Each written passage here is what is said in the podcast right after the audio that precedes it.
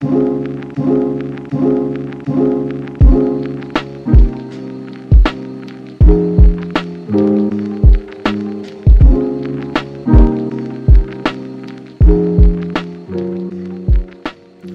up, y'all, and welcome back to another episode of the Resilient Body Podcast. I'm your host, Dr. Arneka, the not so typical chiropractor, and today we're talking about the difference between your abs and your core. This episode is inspired by, of course, conversations that I've had with patients and actually some conversations that I'm about to have with a couple of workshops I have set up at Pilates studios. We're going to be talking a lot about the core and how pressurizing your system and learning how to manage pressure within your core is what's really going to help you relieve those low back symptoms and some other things that you may be familiar with, like diastasis recti. Okay. So tune in if you're ready to learn about the difference between those abs and the core. If you're someone who is struggling with low back pain or diastasis recti and not really sure how you can go about working on that. And of course, at the end, I want to give you some movements with some links for you to help working on things in your own body and the comfort of your own home. All right, so let's get started. First off, we got to talk about a little bit of anatomy and keep it super simple. So when it comes to our abdominals, the first thing people typically think when they think abs is they think the sexy six pack muscles, right? That's what everyone thinks about. But that is actually what's called our rectus abdominis. And from a lot of ab exercises like crunches and sit ups, we tend to work a lot more of that rectus abdominis, okay? Out on the outside of that, we have our obliques. When you think movements like Russian twist, things that involve you crossing over, those are our obliques. They run from the top of our rib cage, they cross over onto different sides of our body, okay? And then lastly, but definitely not least, we have our transverse abdominis. That's that deep layer. If we take out, we if we were to slice ourselves honestly and take off our rectus abdominis, take off our fascia, underneath there our deep, what I call our natural weight belt, our natural core belt is our transverse abdominis. And that is that deepest layer of abs where we're really trying to get people to activate and engage too. All right. Now, those are some abdominals. Now let's switch over to what exactly makes up our core. Now, you definitely heard me mention the obliques, which is a part of it. You also heard me mention the transverse abdominis, which is that deep, you know, that deep muscle layer. And it actually runs from our rib cage down into our pelvis. So that's why I say it's the natural weight belt that we internally have. And the goal of that transverse abdominis is to stabilize our core muscles. And that's really important when it comes to honestly everything in our body, but when it comes to people who are struggling with low back pain. So we mentioned that transverse abdominis. What sits at the top of our core is our diaphragm. People tend to underestimate the importance of our diaphragm and where it plays a role in our body. Like, not only does it keep us alive and making sure that we're receiving oxygen and putting off CO2 into the world, but it's also helping us when it comes to stabilizing our body so we can do whatever we want with our arms or extremities around us. And the bottom of our core, we have our pelvic floor. Now, what we tend to have issues with when it comes to our core, how we're managing pressure, which we'll talk a little bit more in, in a little bit. But um, I have some uh, patients and even some people who've mentioned in my DMs that they've been having issues with uh, like leakage when they're exercising, when they're running, when they're on the Peloton, and they're not being able to hold that pressure within their core. And if we don't have the ability to create that pressure from our transverse abdominis, from our breathing patterns, then that pressure has to escape somewhere. And most of the time, that pressure goes down towards that pelvic floor, which is why we have prolapse, which is why we have um, like uh, the pelvic pain or excuse me, which is why we have the pelvic pain, or is exactly why we have things like leakage and things like that. Okay, but something we're to talk about a little bit later is diastasis recti, which is where you feel that separation of your abs in the front, and that can come from not being able to manage pressure, and that pressure has to go somewhere, and it tends to go outward towards that fascia, which we'll talk about in a little bit.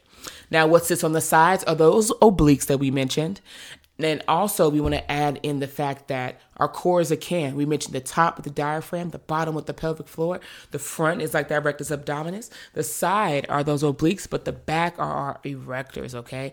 Our core is one big can. And as we breathe in, everything should expand in all of those directions and create what we like to call a 360 degree breath. Now, being able to stabilize your core and not just being able to engage their transverse abdominis is what's going to truly help you when it comes to relieving some symptoms like low back pain and diastasis recti. Okay. Now you're probably thinking, yeah, I learned how to engage my my transverse abdominis. I make sure that that is you know joining the party.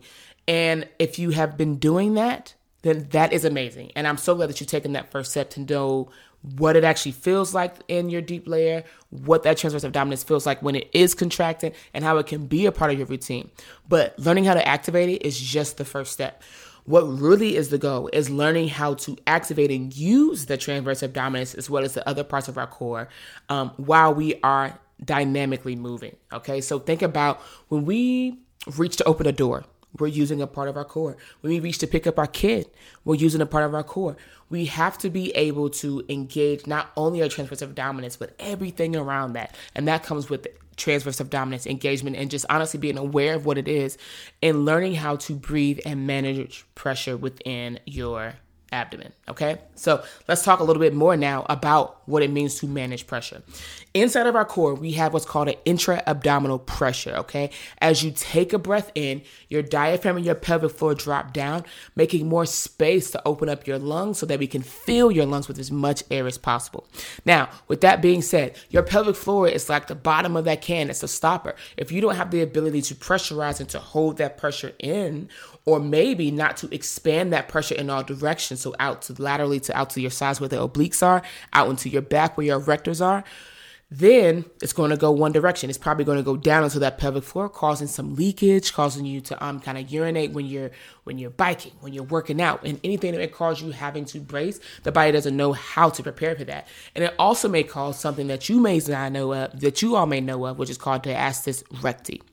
Now, next week I have a workshop at this Pilates studio, which I'm so excited about because we're going to talk about the connection between your core and your pelvic floor. And one of the things that a couple of her members had a lot of questions about is them being some new moms and they feel like they're struggling with diastasis recti. Okay. And for those who don't know what that is, that is when you have a separation of your abs right in the in the midline of our body. So think about the line going through our belly button where our linea alba is. Now that tends to happen one because those muscles get stretched. Of course, you had a baby in there, we pushed it out, and your body had to stretch in order to fit that. But what tends to happen is we lose the ability to engage our abs properly. We use the ability to engage all of our core properly and how to breathe and manage our eyes and pressurize our entire core. And when we do that, what happens is, as you mentioned before, when you take a deep breath in, your diaphragm drops and your pelvic floor drops. Now, if we can't disperse that pressure forward to the sides and back, then all that pressure tends to push forward on that linea alba. It tends to push forward on where that rectus abdominis sits, which we are also constantly working as we are contracting it, doing so many crunches and abs and sit ups. Now, between us working that rectus so much, that sexy six pack muscle, and then us not knowing how to breathe and push that pressure in other parts of our core, we start to experience that separation of our abs. And that's causing us not to be as strong in that area. And if we're not strong in controlling our core, then that means we're not going to be able to do the things that we want to around us without experiencing type of pain or honestly without plateauing. So I want to make sure that when you talk about the difference between abs and core, that ab workouts are awesome. They're still okay. Like if you want to do some crunches, some sit-ups, they are still okay. But making sure that you incorporate actual core movements in there. That's truly what's going to penetrate and help engage those deep core muscles, those deep postural muscles, which is what keeps us stabilized. This is what keeps our spine stable so we can do whatever we want with our extremities. Now, what I want you to really understand is that when you are managing the pressure in your system, that means one, you have to be able to get as much air into as long as you can. And the best way to do that is through your nose, making sure we get some filter air through that, and being able to actually move your diaphragm. There's different breathing strategies you can do when it comes to holding your breath at the beginning and holding your breath at the end in order to really start to use that diaphragm and to train your diaphragm as a muscle because it is a huge muscle. Now, I don't want to go off too much into a tangent when it comes to um, abdominal surgery. So when it comes to people or moms who've experienced C-sections or if you've experienced type of hernias, hysterectomies, things like that that involve people having to cut into your stomach those are major abdominal surgeries. And if that is something that you've experienced before in your life, then manage your, oh my gosh, I keep putting the words together. Then managing the pressure within your core is the first step to really start to recover and rehab and get your body doing what you want it to do. If you're someone who's been dealing with that, then you got a little bit extra you have to worry about because you got some scar tissue built up in there. We got some fascia that's all entangled up in there that surround our organs. And if you've not been pressurizing right, if you not have been breathing and moving that diaphragm down as it should, then those organs aren't getting as much movement as they should. And that's not getting as much blood flow, as much lymphatic drainage, and all the things we need to just get stuff moving in our core. Okay, so make sure if you are someone who fits into that category of having a abdominal surgery, then this is one of the first things that you should be working on. And this is something that should be a part of your everyday routine to add into your daily life, whether that's just you chasing your kids throughout the day or you getting a workout in. Okay. Now, last but not least, I want to talk a little bit about um, how lifts and certain strength training and resistance training can also be a part of your core exercises. Now, this is something that I've started enjoying more of. And I honestly didn't realize that I was doing it until I was working with Ty. And we talked about how when I was doing house calls, my Thule table is anywhere between, I think, 60 to 65 pounds.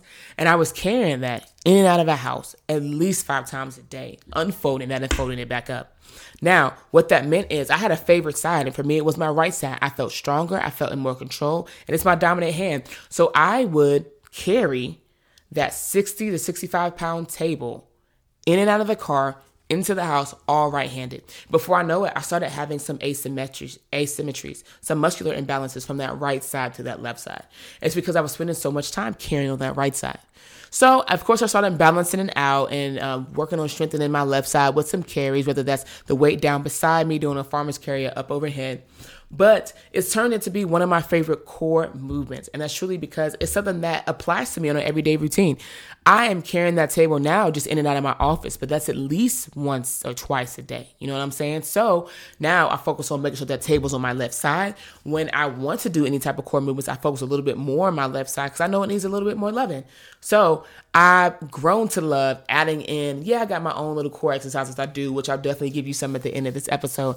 But adding in any type of carries has become one of my favorite things to do because we really have to learn how to load the spine and be realistic about how we're loading it. Very rarely are you lifting up something with both hands when you think about deadlifting. It's still a great exercise, but to be more functional, to be more realistic to what's happening in your life, you normally pick up something heavy on one side to lift it, whether that's your kid, whether that's a bag. Sometimes we know we hit the the uh, the I like to call it like the She-Hulk, where we're carrying every plastic bag in from the car when we went to the grocery store because we refuse to make multiple trips. That's definitely me, and that is something that we do have kind of sort of some of the same weight balance, but you have to be able to use your core to balance that rib cage over your pelvis to stack that in order for you not to flop or flail to one side or the other. So it's such a great core exercise to pick up something heavy and carry it on one side. It's more realistic. It's more of what you're going to do in your everyday life. All right, so I'm going to run through quickly some of these movements I'm going to give to you. Um, make sure that you check out the episode notes. Of course, I'm going to add some links in there for you. But the moves I'm going to prepare for you is one It's called the curl up. All right. Now, you when you see that, it may look to you as if we're doing a um, crunch, but it is not that. And I want you to listen to the instructions to make sure that we are really focusing on where my head should be, where my neck should be, where my chest should be, to make sure we're really feeling it in our transverse abdominis, which is the goal. Next, I love me some Pallof press. So I'm going to be giving you a, a, version of a Pallof press for you to work on that you should really implement into both sides. And if you notice that one side is, you know, mm, more um, or harder to stabilize than the other, then make sure you add a little bit more time on that side, okay? Next, we're going to do some marching. Now, you're probably thinking, oh, yeah, I can, you know, do some toe taps and some marching. But this one, we're going to have a band to help make sure that we are keeping our rib cage over our pelvis and we're not arching our back and lifting up that back from the floor. And when we're doing that, we know that our back is kind of engaging more than we want, or maybe our hip flexors are joining the party. So this movement is going to help make sure that we're keeping our core braced, breathing how we need to, and still moving our extremities by marching around that. Next up is that side plank. The plank our regular plank is definitely good, but I love that side plank because you're adding in more obliques and adding in how to control our core our breath and just overall stability in a different plane, which is so important. Um, last but not least, um, I have a static core crawl hold for you. Okay. Now, before I get too nerdy, some one of the biggest philosophies that we follow into our office is in our office is um, how the baby did it. So we start with rolling, we do some crawling, we move in different directions and different planes because as we were growing up from that baby phase, which I'm totally loving being a new mom now because I'm watching him neurodevelop is freaking amazing. But he starts with the belly breathing, the diaphragmatic breathing. Then you know he goes to moving his limbs in the air. So think more like um when we're doing that marching, you're moving your limbs in the air, being able to create some core stability. Okay. Then we move to rolling. So these are the ways that we follow that. Then we move up to, okay, cool. Now we're doing some uh, kind of sitting on our heels, standing up to like tall kneeling.